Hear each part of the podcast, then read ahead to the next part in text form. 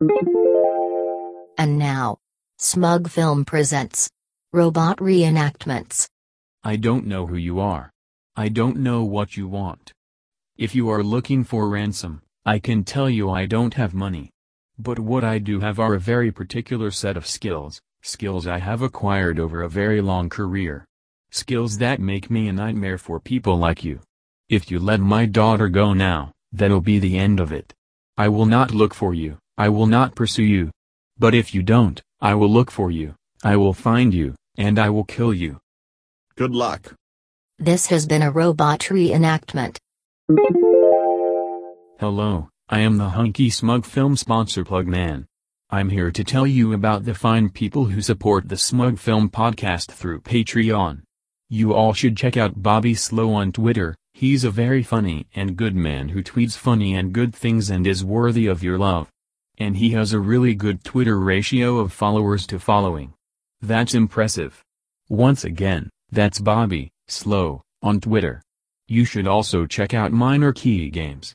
Go on over to minorkeygames.com and check out these awesome computer games made by David and Kyle Pittman. Two brothers that make great video games with an old school feel.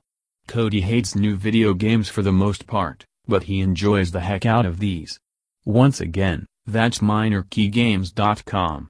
Also, be sure to check out Room Full of Spoons, Rick Harper's documentary about the cult classic film The Room. It's a great documentary that we all love here at Smug Film, and go to roomfulofspoons.com to find out when it's coming to your city. Thank you for listening to my hunky voice, and thank you all who have donated to the show. And if you would like to be plugged on the show, please head on over to patreon.com slash smugfilm and donate. Hello, Smug Film fans. Leave us a question or a comment for Smug Film to play on the show by calling the following voicemail number 718 395 9711. Once again, that's 718 395 9711. We look forward to hearing from you, you lovely, lovely people. Ladies and gentlemen, if you're a fan of the Smug Film Podcast, do yourself a favor and head on over to patreon.com slash smugfilm. That's P-A-T-R-E-O-N dot com slash smugfilm, where we've got a bunch of great rewards for you if you donate to the show. Just $1 a month gets you access to a library of over 20 bonus mini episodes of the Smug Film Podcast. These mini episodes will never be on iTunes or anywhere else. The only way to get them is by donating through Patreon. And that's not all. You also get streaming copies of my two feature films, Shredder and Rehearsals. All that for just a dollar a month. If you donate $5 a month, you get all that, plus, we'll do a plug of whatever you want on one episode a month your Twitter handle, your website, your whatever. If you donate $10 a month, we'll plug whatever you want on every single episode of the show. It's an incredible deal. They're all incredible deals. So once again, that's patreon.com slash smugfilm. P-A-T-R-E-O-N dot com slash smugfilm. Head on over there today and enjoy the episode.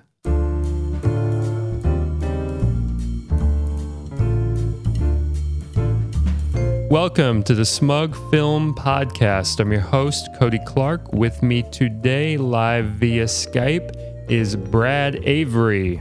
Howdy. Good to have you back, man. Good to be back. All right, so I have now seen all the Friday the 13th is, and you've seen all the Friday the 13th is way before me. Yeah, Um, I got them done in October. I, I met my deadline. Yeah, I Look did. you, Johnny come lately. Yeah, did not meet- Cody come lately. Cody come lately did not meet his deadline, unfortunately. But uh, you know, life gets in the way of movie watching sometimes. But I did finish. I've seen them all, including the uh, the remake, which we'll uh, we'll Yeah. address as well. But uh, I uh, was worried you weren't going to get to it in time. I'm glad you did. I'm gonna announce right off the bat. There are probably eight that I think are great. Yeah, I, I was okay. So my first question for you was going to be, what's the best one?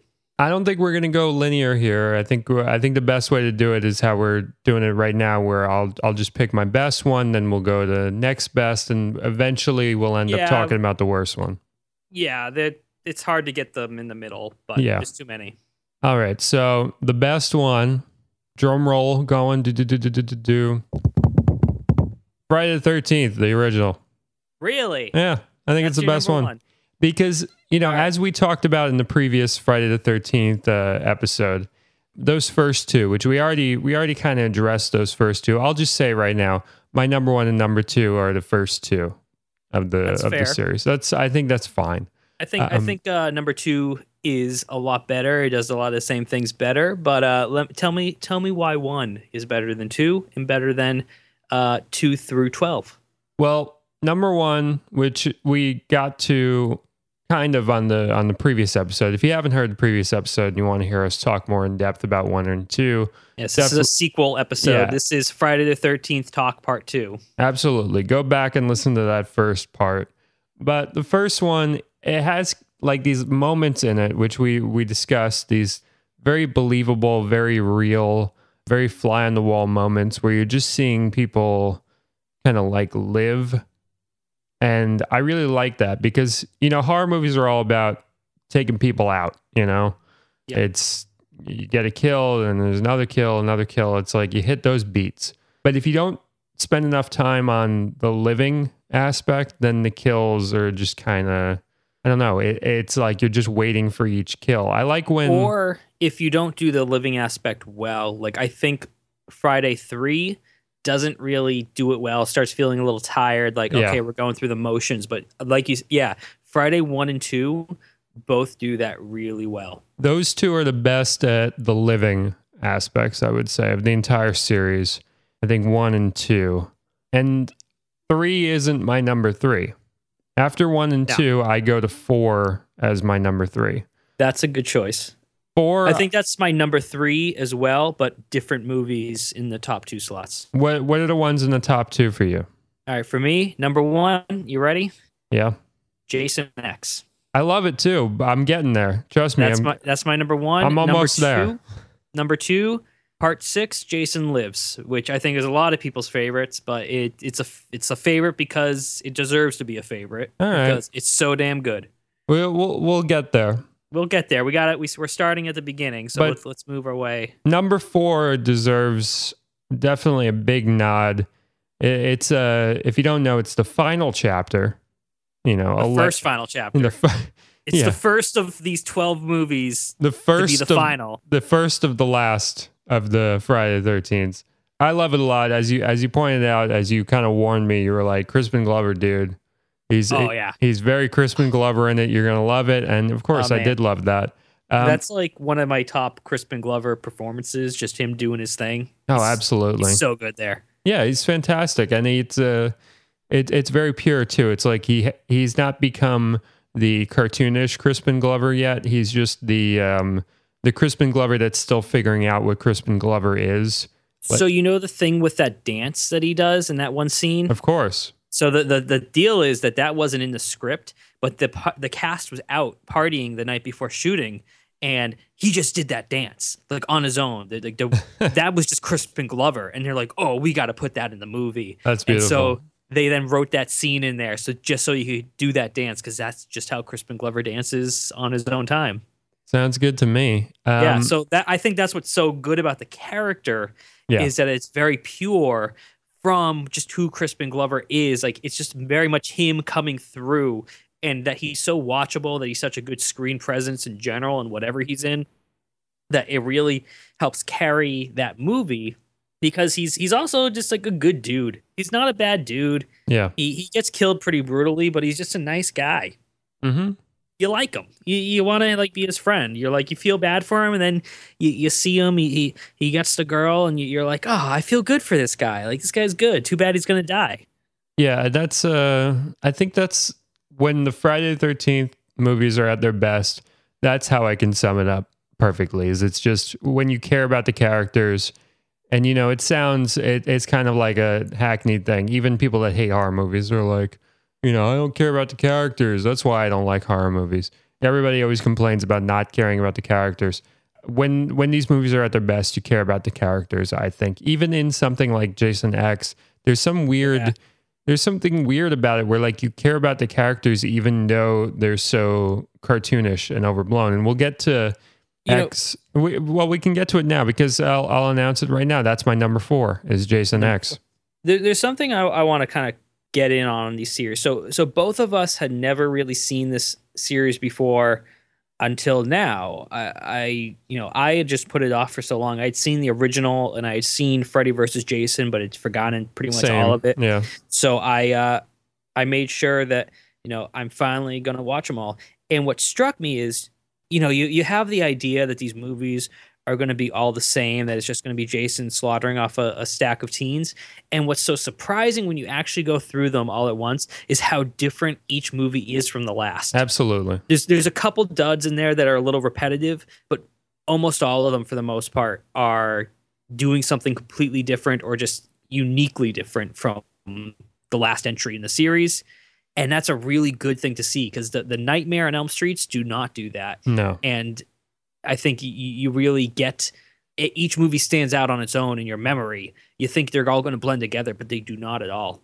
Yeah, and I've I've definitely touched on this before, which is the Nightmare on Elm Streets from an outsider's perspective seem like the ones that'll be more fun and seem like they have more Yep. potential because they're dealing with dreams and in dreams you can of course do anything. So to an outside observer, if you're saying like, all right, I want to watch all of a horror franchise, I've got Friday and I've got Nightmare. Which one do I pick?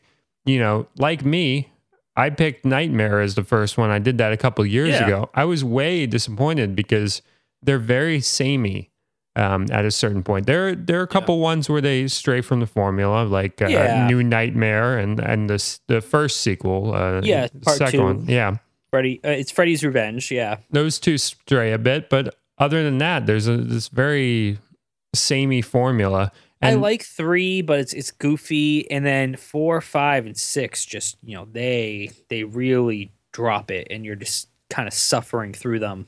Well, four to me is is uh, the best of those samey ones. There's something about it that just I don't know, it works for me. Maybe it's because I really like the protagonist and I just really like the look of it. But that one really works for me. But the point being that now Yeah, going into Friday the 13th, I expected the exact same thing or worse because the dreamlike one where anything was possible was samey as fuck. So I assumed that the one where it's just a guy with a machete and a hockey mask is going to be even more samey as fuck. And it couldn't be further from the truth. and a, lot of it goes very much into the filmmaking itself. hmm I think there's a lot of real auteurism on display in some of these movies, and in the ones where there isn't, I, I, there's still something sort of unique about them. Like for example, uh, we talked about this in the last episode where part one and two have this sort of trick that they pull with the camera Yeah. where it's doing the point of view style lingering shot and it makes you think it's Jason and it keeps switching up whether it is or isn't Jason or if it's just a, a, a trick and there's actually nothing there it's just the cameraman and it's brilliant it's Very really effective. brilliant Very effective. it's very effective.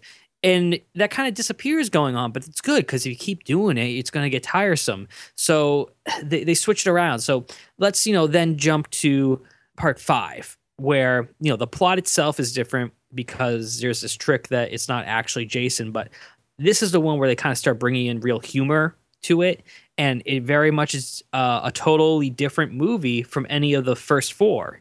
Hmm it, it's and then part six then takes that and ups it even more and, he seizes on that humor and throws it in and does that James Bond parody intro and kind of uh, goes into the sort of Frankenstein elements, except with you know slaughter and gore, and it gets uh, very very goofy.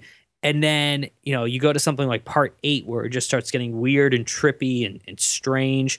Each of these movies distinctly is its own movie, Absolutely. which you can't say for a lot of series that have run this long. Yeah, you can't say that for you know Hellraiser or uh, you know the Halloween movies get kind of samey in the four, five, six. Like that's Mhm. almost its own trilogy where it's just a of sameness.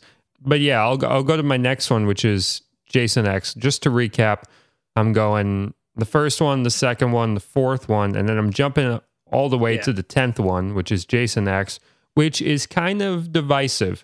I know a lot of people who dig it. I also know a couple people who swear it's like the worst goddamn movie ever made. I think it's fantastic. I think it's it's very creative. It's also it's by the same writer, Todd Farmer, who also wrote Drive Angry. Which Oh, if, ah, I never saw Drive Angry. Oh man, if you haven't seen Drive Angry, that's tremendous. It's a Nicolas Cage vehicle that came out a couple years ago, and it's you know it's always kind of hard to keep track of which Nicolas Cage vehicles are the ones worth checking out. Yeah. there's, there's so many. They just throw them out there, and it's like a couple years later, you hear somebody who's like, "Oh yeah, Knowing was actually pretty good," and you're like, "All right, I guess I'll have Ebert to." called that from the beginning. Ebert gave Yeah. it four stars off the bat. Yeah, Ebert. the, the one person to go to bat for that movie. Ebert's uh, Ebert's real keen on the uh, Alex Proyas. Yeah. Knowing's very good, by the way, if, if you want to check it out. It's not perfect, but it does certain interesting things that I've never seen any other film even attempt to go. Uh, But Jason X. Jason X, Todd Farmer, same writers, Drive Angry, also a very, very fun movie. Much better than Knowing, I would say. Uh, definitely check Drive Angry out. But Jason X, similar feel to Drive Angry. I, I'm sensing that Todd Todd Farmer has a bit of like an auteurship, even though he's a screenwriter. You know, it's kind of like that Shane Black thing where like certain screenwriters have an auteur quality, certain guys that write these these genre things. Yeah. Charlie Kaufman. Sure. Like that. Yeah. Jason X, you know, I would compare it to, but obviously much better. I would compare it to Leprechaun in Space, which is a very interesting and, and strange and bizarre movie and does some good stuff, but isn't nearly as solid as as Jason X. Jason X was so absolutely refreshing by the time I got to it because of course I went through these one by one in the order that they were released. And by the time I got to Jason X, you know, I was kind of I was a little burnt out because seven and eight I didn't like too much. As you'll see, they're they're way low on my list. And hell, I liked the things in, but I didn't fully uh, connect with. I wasn't I wasn't fully on board with. But Jason X, I was you know glued to my my eyes were like glued open for the whole time. I was- I was really enjoying it, particularly. And those of you who know my tastes uh, know where I'm going with this. I love 35 millimeter with bad CGI. I love that. I love that melding of worlds.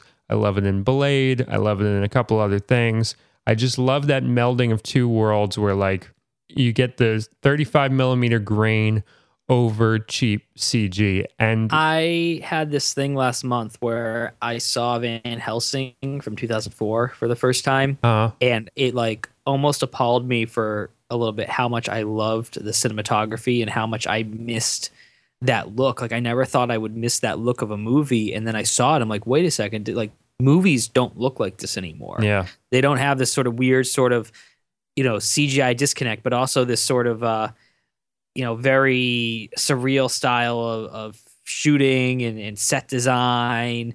And th- there's it's all very flat these days, and a lot of big blockbusters. It's all very bland and uh, completely computer generated, and it doesn't really click Yeah. and these types of movies from this sort of like 1997 or 6 to to like 2005 or so that little era there of weird blockbusters and horror blockbusters and things like Resident Evil and all that where Yeah. they got you know sort of overblown with the, the darkness and the CGI it, it really clicks these days. Maybe it's just a passage of time and you, you start appreciating it with time when it's not as fresh and it's it's it's older. Yeah, it's But- it's it's probably a mix of nostalgia and a mix of just there's a genuine like almost uneasiness about seeing in particular in Jason X there's a moment where you see these like metallic like uh I don't know how do I even describe it like uh, maggoty things that like crawl up you and heal you. Oh, the nanobots? Yeah, yeah, yeah. Yeah, they're nanobots. Well, well, when they zoom in on them, they're like little like ants. But like when you're seeing them from afar, they just look like a series of like metallic magnet, uh, like that was maggots. like a that- big thing in that era, though. Yeah. Is nanobots, and they'd be like these little waves of CGI, like little metal things that would like sort of flow like a swarm. yeah, it looks like that was a big thing back then. it looks so effective in this, and it's it's like genuinely like unnerving and creepy like to see it especially with like the grain over it and i think you know what we've been speaking to as far as like the melding of 35 millimeter f- movies that have not great cgi is that the grain adds like this weird texture overlaid over the cgi which i think part of the reason why we're realizing a lot of this now is that when we were watching these movies on dvd on like you know older TVs or whatever, you don't get the same detail as far as the film grain. And now that we're watching them on better TVs or we're watching Blu-ray rips or we're watching Blu-rays or whatever, we're seeing that grain over the uh, the CGI and we're remembering, oh man, there was that quality when I was in movie theaters and I Yeah. you know, I like I I, I remember that now. And we're realizing that like they were kind of onto something, and it makes sense why these films cr- kind of fell by the wayside for like I don't know, maybe five, six, ten years, where we were just like, eh, those look like shit, you know, because we were looking at shitty copies of what it actually does look like, and now we're looking at a closer approximation of what it's like to be in a theater and look at 35 millimeter and see crappy CGI with with grain that you can't even comprehend. Like, why is that grain even on there? We're so used to things being so clean now. It, it's a very effective thing, and almost like It's very effective for horror too. Yeah, Just it- to have that grittiness a little bit, that little kind of low grade feeling. yeah, almost avant garde creative because it's like I'd I'd just say it's raw. It just feels Yeah. raw. Yeah, yeah, absolutely. Which you want, especially in a Jason movie. Like that's the thing that really separates Jason and Freddy is uh Jason's very primal and Freddy is very um what what's the word like theoretical in a way where he, he's much more it's much more they put too much thought into it Uh-huh. whereas Jason just you know he's just Jason that he he kills because he has this compulsion to kill and he's big and he's lumbering and that, that's all he does is he sits around and he you know does his thing until someone comes along and he just you know goes into kill mode Right. It's like a robot. It's like a kill bot. Yeah. It's like a that sort of like automaton thing, which is which can be very effective, um, and and speaks to a certain level of horror where it's like you're dealing with a creature that you can't reason with.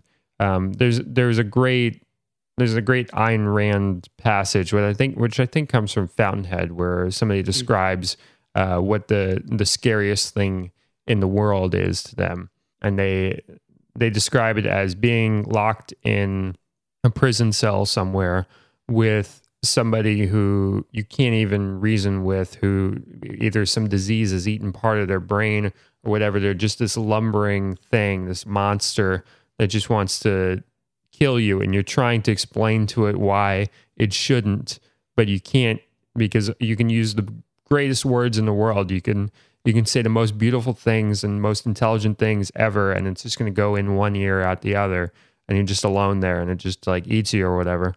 I think that's like a very primal terror to not be able to use your reason against something and when you're looking at jason you of course you can't really you know explain why jason shouldn't kill you it's just he's just going to unless you distract him in some way you have to go to these very like uh it's almost like you're dealing with a child where you have to distract the child because you can't explain to the child like why it shouldn't do something.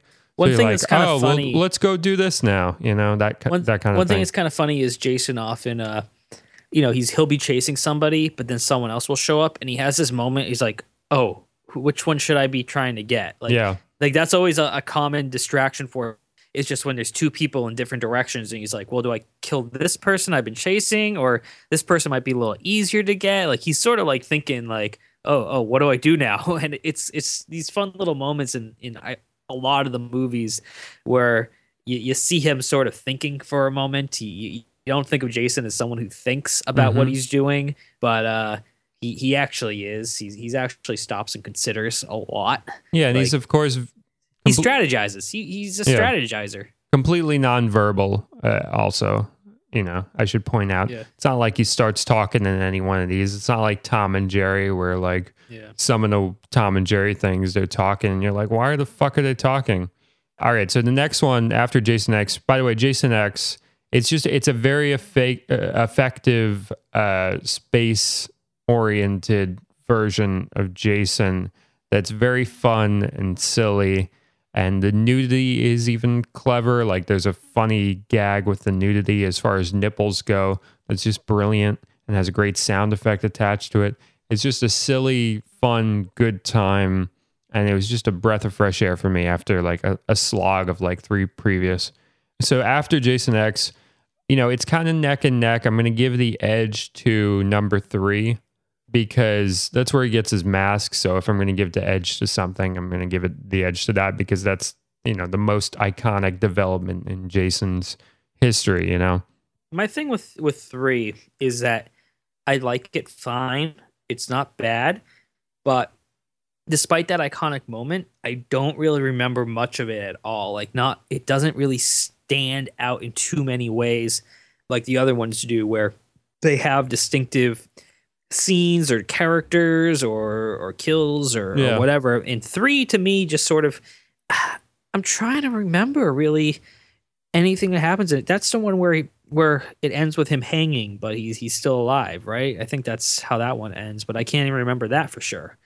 Like, and that's you know that's totally fair it's a of course if you don't know it's a 3d film so it's it's it's a junky one of the jasons because they're you know it's a popcorn flick it's like they do like the 3d gags where something pokes Yeah. at you Yeah, etc it's totally fine. Yeah. I have nothing against part three. Also- it's just that I don't remember it, and I just Yeah. watched it like a few weeks ago. also visually um, it's kind of hampered by a problem in the 80s when when it came to 3d cameras because 3d cameras you get this like weird effect in the corners of the screen where you get weird distortions and you get weird color things going on and it just it it's not as visually nice as some of the other jasons so it has Did you that- see it in 3D? no i didn't Yeah, I, I got it from the library, and it was supposed to have 3D glasses in the, the DVD case, but it, it didn't. Like Oh, they weren't no. there. They someone had lost them, or they got broken at some point down the line. Who knows? But I was kind of disappointed, so I had to watch the 2D version. Yeah, and the, o- obviously, what I'm saying is, even if you watch the 2D version, there's just a, and I noticed this in in Jaws 3D as well, the, the third Jaws. Um, there's just a quality to the camera that has to be used, or rather, had to be used at, at that time period, where things like the lens is just a little weird, and you got to get used to that, and you get over that hump. But otherwise, I just think there's it, it, it was effectively fun. There's some good stuff, particularly early on. I think it starts well. I think it's yes, it is uh, forgettable, but I liked it as much as my next one.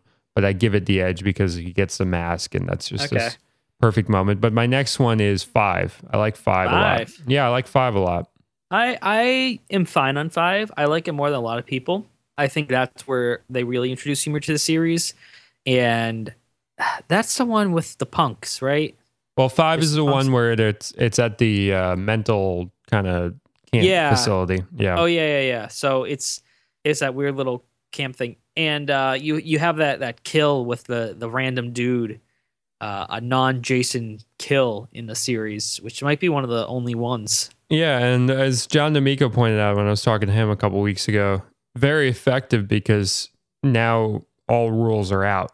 You know, when you see a non Jason kill, it's like, wait, what the fuck?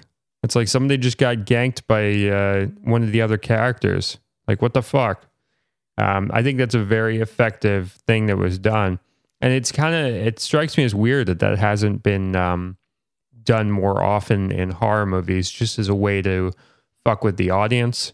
You know, if you if you set them up for this is the killer, this is the killer, this is the killer, and you know you forget that you know some other character could kill somebody. It's not it's not out of the realm of uh, yeah, you know the what can be characters done. in that one are so weird too. Because like that, that kid that gets killed at the beginning, the the dude, he like clearly has you know he's not all there. He, he's you know socially awkward and and struggles, and then he sort of just gets killed for it. But he's also you know one of those. Uh, he he's intrusive. You know he he causes problems for people. He doesn't mean to, but he's also a little uh, abrasive about it. Like he doesn't you know apologize necessarily. He, he he's a very again going back to the the living scenes. He's he's a pretty real character.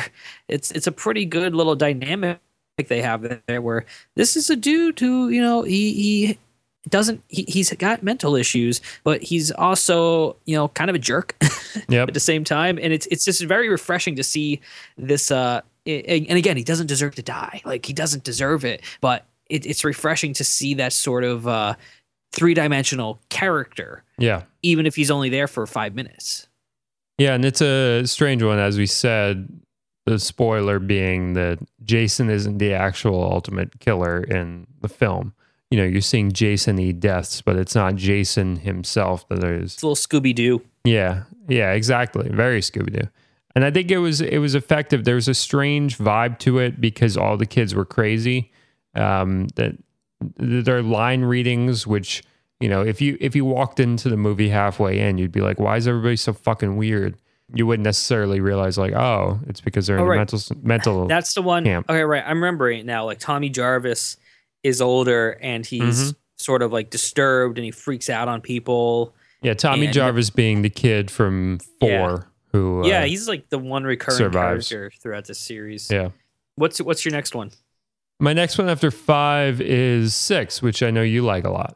Yeah. So my thing with six is that a I didn't realize that like car chases were what the series was missing to this point. that's That- that's uh, one that's thing. interesting. Yeah, uh, I like the uh, the crazy reanimation, and it's very Frankenstein. It's very James Whale in that scene. oh, that and opening is just tremendous. that opening. And there's one other thing that they do that really ups the ante that none of them had done to that point. That you don't realize how effective it is. Is there's kids at the camp. Yeah, They open the camp and there's actually kids there for once. yeah. Isn't that weird that it took until that one?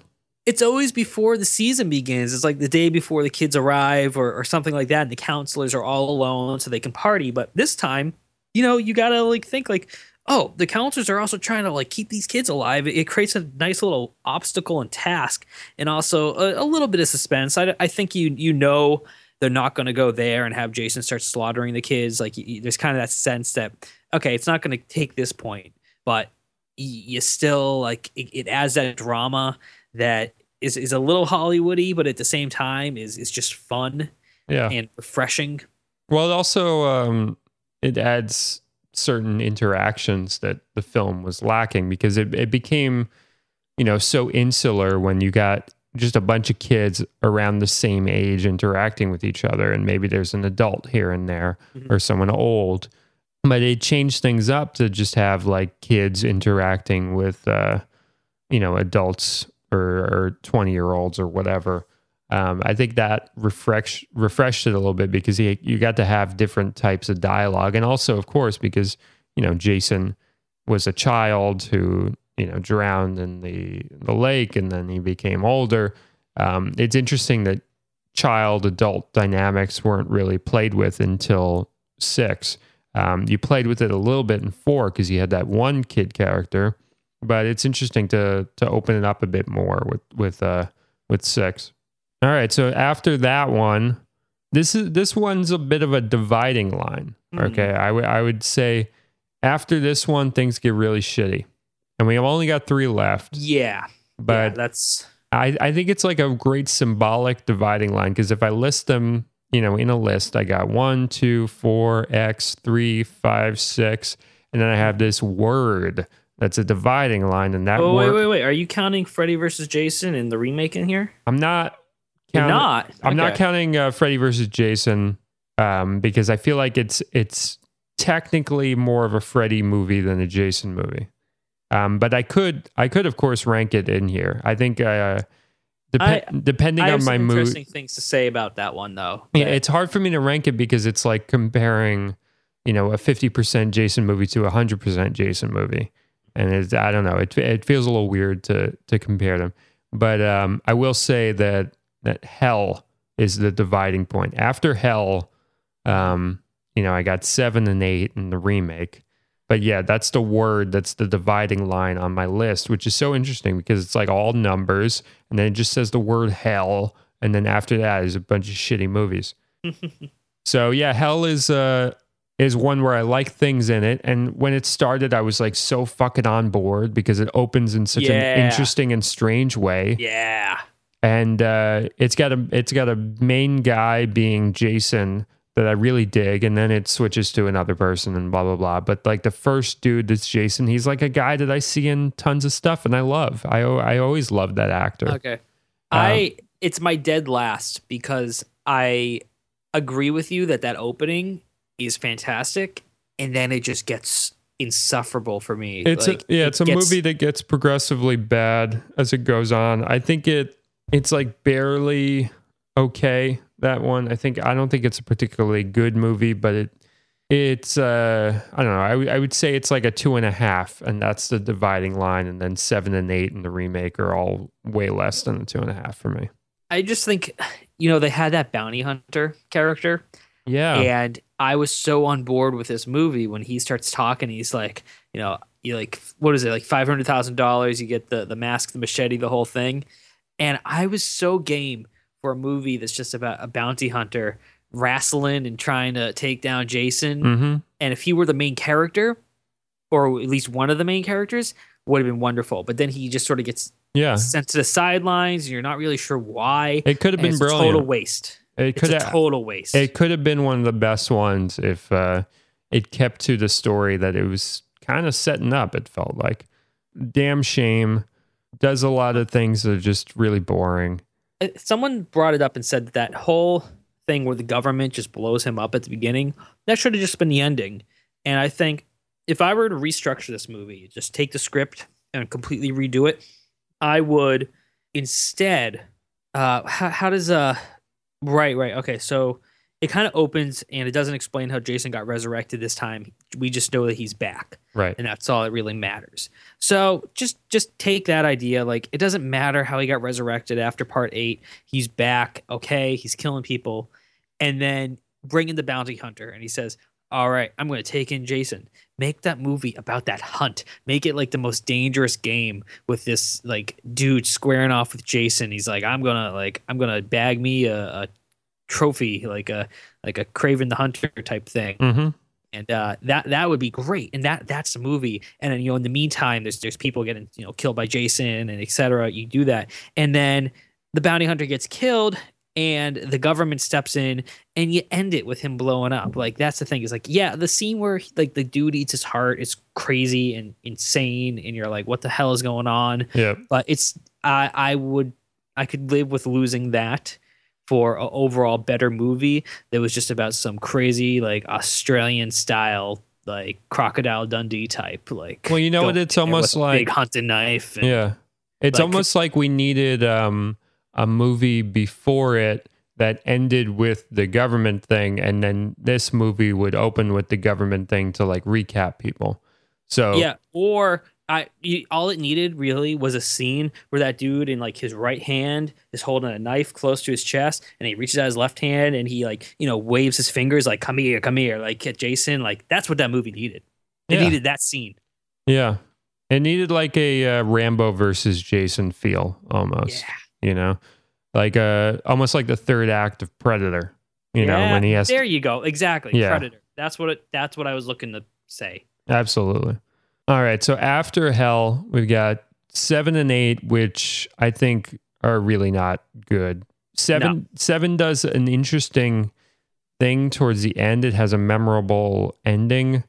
That's the best I can say about it. It's a mess. It's, it's uh, to me it's just a dud as much as like the psychic girl thing they add is like trying to spice it up it just feels the most repetitive and Yeah. redundant of them all regardless like it doesn't bring anything new to the table really And for for such an interesting thing as like a psychic girl versus Jason, it doesn't do enough with it, and it's not very visually interesting.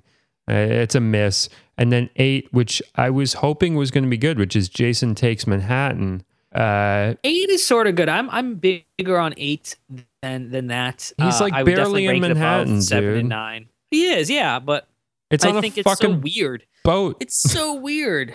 Well, that's the thing is, I think I knew that going in that like the joke is that it's Jason takes a boat. Oh, I got that. see. I didn't. I didn't know any of that going in, so I was Oh, just yeah, pissed yeah. off for like three fourths of the movie watching And I these mean, people I on a boat. pays off just for that big sweeping shot of Jason in Manhattan. But my problem with that though is that I feel like it goes against Jason's nature to have this sort of like honing signal on these guys, on the, the people he's chasing. Like he should be in Manhattan, he should be overwhelmed by the number of people and just have to start killing people. Like that's Yeah, Jason- that's that's that's the makes sense. Yeah. Like he needs to like. There's no way he would just walk through a subway cart in pursuit of these two people Yeah. that he decided he's going to kill. Like what what what are they? What's special about them? They ain't special. There's nothing special about them. Like he, the character of Jason should you know just suddenly be like this is a, an all you can eat buffet for him, and I think that's what people went in expecting. Exactly. Yeah. That's the problem is you're thinking he's in Manhattan. So it's like, one of those movies where the movie in your head is better than the actual movie. And you do, however, have one of the best kills in the series, which is when he just punches that guy's head off. yeah, that's great. Yeah, that's that's great. That's one of the best moments of the entire series. Yeah, I'll, I'll agree with that. Yeah. All right. So after that, you got the remake. Which, Oh, the re- remake was dead last. For oh. God, yeah. I I thought it was okay. Uh, Horrible. uh, horrible. it didn't it didn't rub me the wrong way. It uh it's like firmly like maybe in the lower middle for me. It's just because it's fine. Again, it's it's a little redundant, but I think it didn't repeat the series as much as I was worried it was going to. It sort of is like, all right, you know, the concept is so simple enough. We can just do our own thing, write our own characters, and you know, let's re-envision envision a Jason a little bit, and uh, you know, it works, and I, I don't mind the cinematography there. I, I think it's you know modern horror, and I think Oh, I like we were hate. ta- I think, hated the look like- of it, dude. like we were talking about Jason X and the fact that like those old like now that they're 15 years old, those CGI 35 millimeter movies. I think we're gonna then in another 10 years now look back on this like late tw- early 2010s style of horror movies and be like, oh yeah, those looked really cool. Like that was actually a really good look. Like I think as time goes on, we're gonna become nostalgic for that. I uh, I hope not. I hated I hated the look of this one. It, the the blacks were so crushed, like the black levels, that it was like I was like just listening to a radio drama. Like I could t- I could barely tell what the fuck I was looking at half the time. I was just seeing darkness and like uh, colored shadows randomly here and there. Um, I I just I hated the look of of every kill. I thought like I, I like kills where you can at least tell what the fuck is going on. These were just like these. It was like looking at abstract, like fucking, uh, just lights and like it, the fucking. It, it's so shadowy but so black that like when you see actual pieces of people, you're just seeing like these weird slivers of people just moving around. It's it's impossible to follow. It's like it, the action movies that, that look like this have the same exact problem. It's just like you you you don't even know what you're looking at at that point. Um, I thought that was really bad. I couldn't finish it honestly. I, I watched maybe 45 minutes of it. I was just like, I, I got to tap out. It's the only Jason movie that I tapped out on. Not good. Not a good one. my okay so i don't really have too much else to say about the remake it's you know i i just i don't mind it i don't hate it but it's not great but freddy versus jason is incredibly interesting to me Oh, it's great. the way it, it blends both series together so there's something that that's unique about the opening of this movie and it really draws a line between the, the true differences between these two series is that it opens in the the Elm Street house, which I don't know why the series decided that house was so important, like for for it to appear in every movie. Like I don't get it, but you know, so Agreed. It, it opens with the Elm Street house, so it's it's iconic at this point if you're a fan of the series. But there's something different, and it's that the teens aren't acting like Elm Street teens; they're acting like Friday the Thirteenth teen Mm. teens. Like you realize, oh my god, there's a major difference between the way the characters act in Friday movies versus the way they act in in Elm Street movies. They they're much more hedonistic and, and dumb and, and crude and kind of like jock like versus the uh the kind of quiet like more introspective you know characters of the of the Elm Street movies where you know they're not the best characters but they do operate in a way that's much more secluded. And uh you know they're not partying all the time. They uh you know they, they kind of worry about their schoolwork. It, it- it's it's very interesting to see the setting of of friday uh, of, of elm street and you know given Freddy's intro, and, but then you're like, oh, something's off here. Yeah. This is a Friday the Thirteenth movie right now, and then Jason comes in and starts doing his thing, and you it also really underlines the way the two villains uh, operate because you'll see Freddy doing his type of kill where it's you know cat and mouse like he, he likes to corner his prey he, you know he likes to toy and play around. And then you see jason come in and he's just brutal. And he just you know he just does his thing and he'll like you know not thinking he will smash a uh, uh, a control panel and electrocute himself. Right. like he'll do he'll he's sloppy but he's effective. So it's really interesting the way it plays those two off of each other and the way it really keys into the strengths of both series and the, uh, the strengths of both characters and makes them work together so that they you know and it, it gets to it it gets to it, it makes it very clear text because there's a line about it but uh you know jason's water and freddy's fire Mm-hmm. i, I kind of like that just making that kind of obvious Yeah, a lot of uh, a thought was put into this one that a lot of people going in probably assumed it was just going to be kind of stupid, you know, kind of wish fulfillment of finally seeing these characters together. And, you know, you kind of didn't get your money's worth, but it was fine. But it, it's really, there's a, a, a ton of care put in, especially, I think, uh, and I've touched on this in a previous episode, but the, the visual look of it they couldn't make it look like a Friday the 13th and they couldn't make it look like a Nightmare on Elm Street. So they came up with like a visual style that both guys would look good in, which I really Yeah. appreciated. They found like, all right, what's the middle ground where Jason doesn't look out of place and Freddy doesn't look out of place? Yeah And I think point. that's, you know, that doesn't happen by accident. You know, that that takes a lot of thought and also a lot of the the planning of the plot and how it works. I thought it was very clever, and I thought it was, uh, you know, just as good, if not better, than some of the best Friday the Thirteenth films, and just as good, if not better, than some of the best Nightmare on Elm Streets. If you inject it into your ranking of Nightmare on Elm Streets, it's going to end up, you know, two or three, maybe four or whatever. It's going to end up that yeah high. about, Same, about there yeah yeah, same with the Friday the Thirteenth, which is why I kind of kept it off of my ranking I- because I it, think it falls a little shorter on the Friday the Thirteenth list, but it definitely falls in the upper half of of it. I think, yeah, whereas it definitely ranks among the best nightmares. I mean, I'm a I'm a huge fan of the original Elm Street, and uh, I really like Part Two, and New Nightmare and Three are also really good. But Freddy versus Jason just you know fits in there really nicely, and then Four, Five, and Six are, are, are almost unwatchable. Five, I love I love that four one man. Um, uh, I I, four I guy. would go with six, way over four and five. I think Eh. five though is so uns- insufferable. It's one of the worst, maybe one of the worst movies I've ever seen. Honestly, five is five is an endurance so- test. yeah, it's it's hard. So uh, that's about it. Actually, we can we can wrap it up now because we've guess so. we've covered the Friday the Thirteenth. This is is and uh, We- again the Nightmare on Elm Street's not worth an episode. Honestly, I'm just I'm just hoping that um you know so we're at twelve Friday movies. I'm really hoping that we can get a Friday the Thirteenth, the Thirteenth. we need And it, right? th- That's got to be the title. Friday the Thirteenth, the Thirteenth. it's gotta be.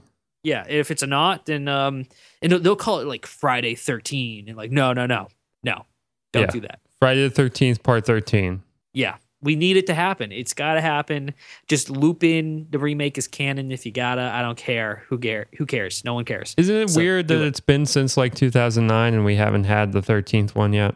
Um, what was it? What was the gap between? There was like a eleven year gap between Right. Uh Jason Goes to Hell and, and Freddy versus Jason, something like that. But it's years? like for for something so seismic of of a 13th Friday the 13th, it's like why are they holding off? Come on, guys. Yeah. Yeah. Uh, maybe just no one, you know, thought of it. Maybe they're like, oh, remade it. And then like, oh, I guess, you know, Freddy versus Jason does count in, in the count. So Yeah, come on, just, just do it. Do it. I dare you. I dare you, Sean Cunningham. that would be beautiful. All right, thank you, uh, Brad, for being here, and uh, Yeah. thank you for being my buddy in the uh, Friday Yeah. the 13th journey. Yeah. Yeah, I wonder, I wonder what'll be my next uh, horror franchise that I go through. Yeah, I got I got some to, to go through. I, I, People- I could watch all the Hellraisers. Yeah, but it just I was about to say people have been saying Hellraiser that some of the middle ones are pretty damn good. Um, yeah, I I've don't know. only- to me, it sounds a little bit too much like that might be a step over the line for me. Yeah. But I've only seen the first three.